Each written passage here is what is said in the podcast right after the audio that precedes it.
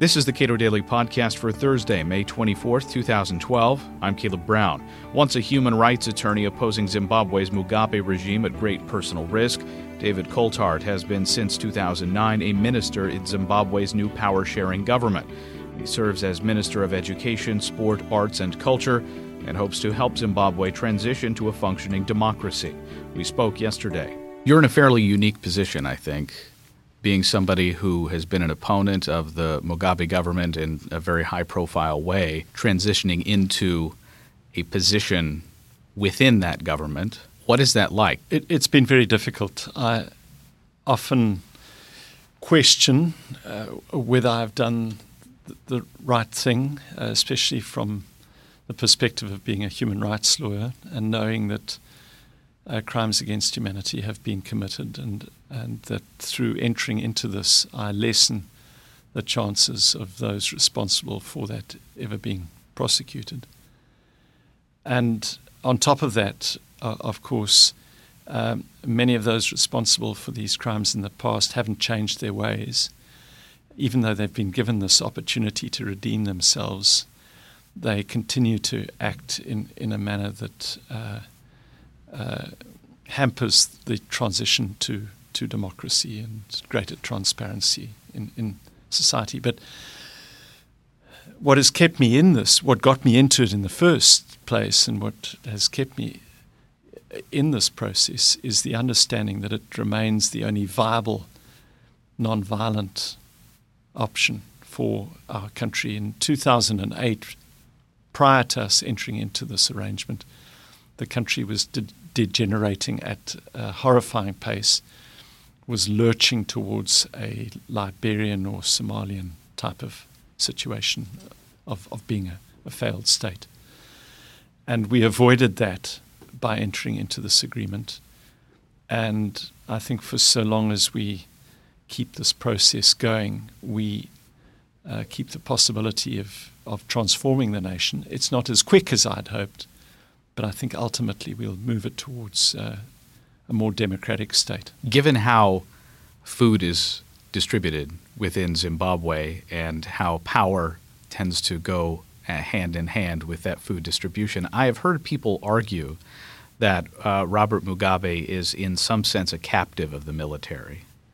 That is, uh, how he directs the government uh, is very cognizant of the fact that this is his tool for exercising power, and therefore uh, he and the military are essentially captives of each other in a sense. Is that fair? I, I think that they're mutually in, interdependent um, in, in the sense that uh, Robert Mugabe can't survive politically uh, without the, the raw power of the military behind him and the military can't survive in the region without the fig leaf of civilian power. So, to that extent, there's that mutual dependence. Um, h- however, I don't think that uh, w- one can say that uh, Robert Mugabe uh, is completely subservient to, to the military. You were asked recently about whether or not uh, Robert Mugabe is a sadist and you said he is not. You said that he is an ideologue.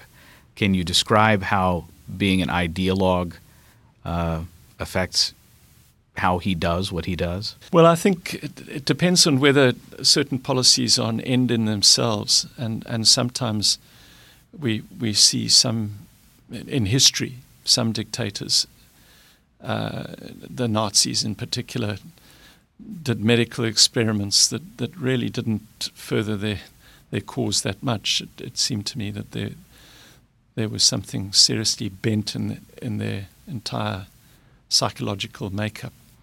Whereas Robert Mugabe is an ideologue. I think he's driven by that rather than sadism for sadism's sake. Uh, and he justifies everything he, he does uh, because he's rooted in the, the apartheid era and the, the era of, of oppression uh, of, of the 1950s, 1960s, and 1970s. And he's never stopped fighting that, that battle. That's not to justify what he does, but it just ex- explains it.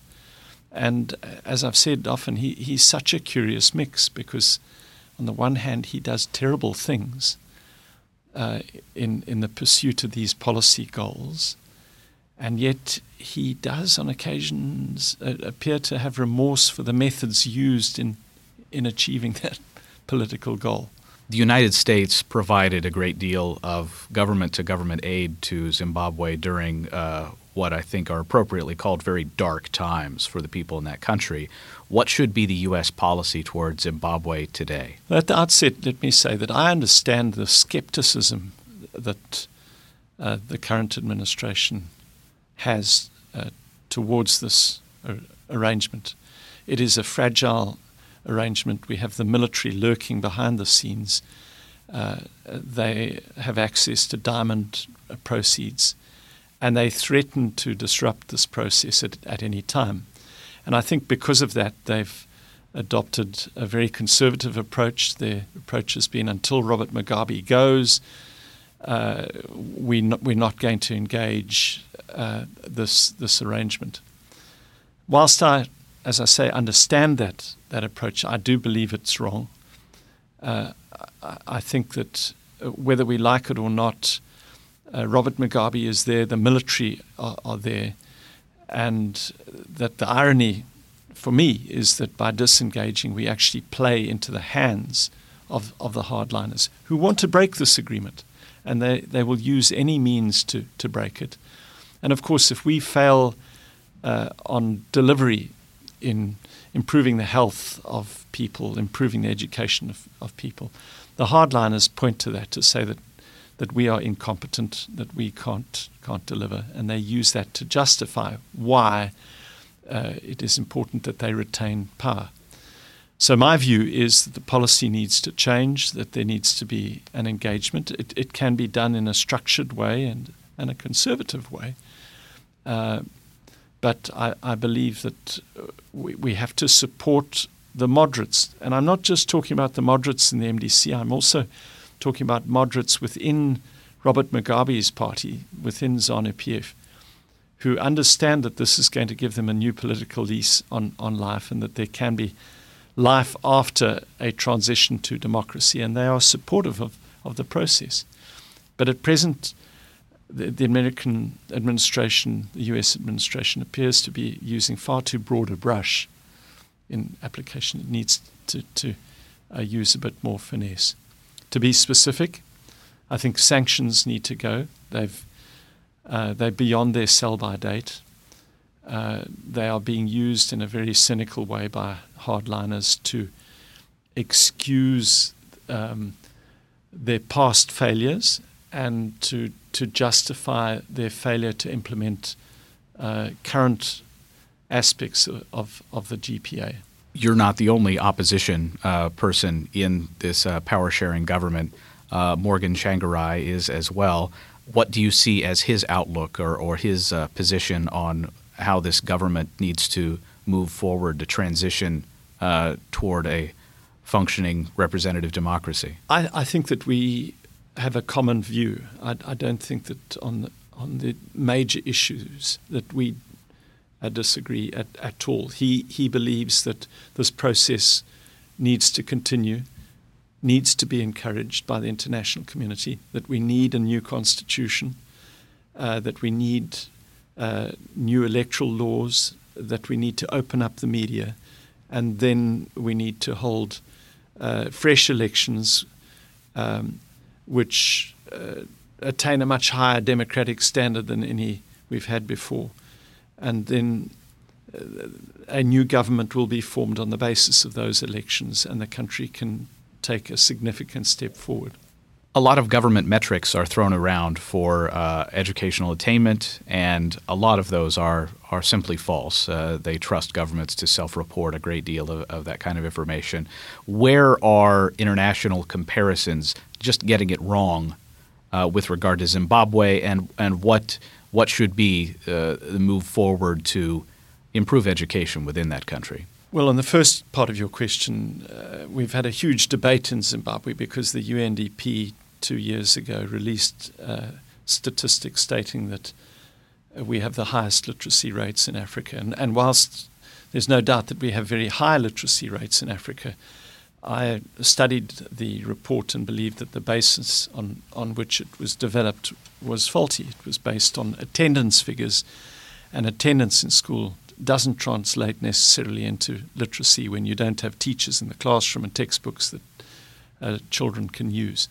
So I question that. I've been criticized within the country uh, for questioning it, but the, the raw data that I get myself differs from, from that. So I think that one one cannot just assume that these international bodies have uh, have accurate or current uh, data. What needs to be done?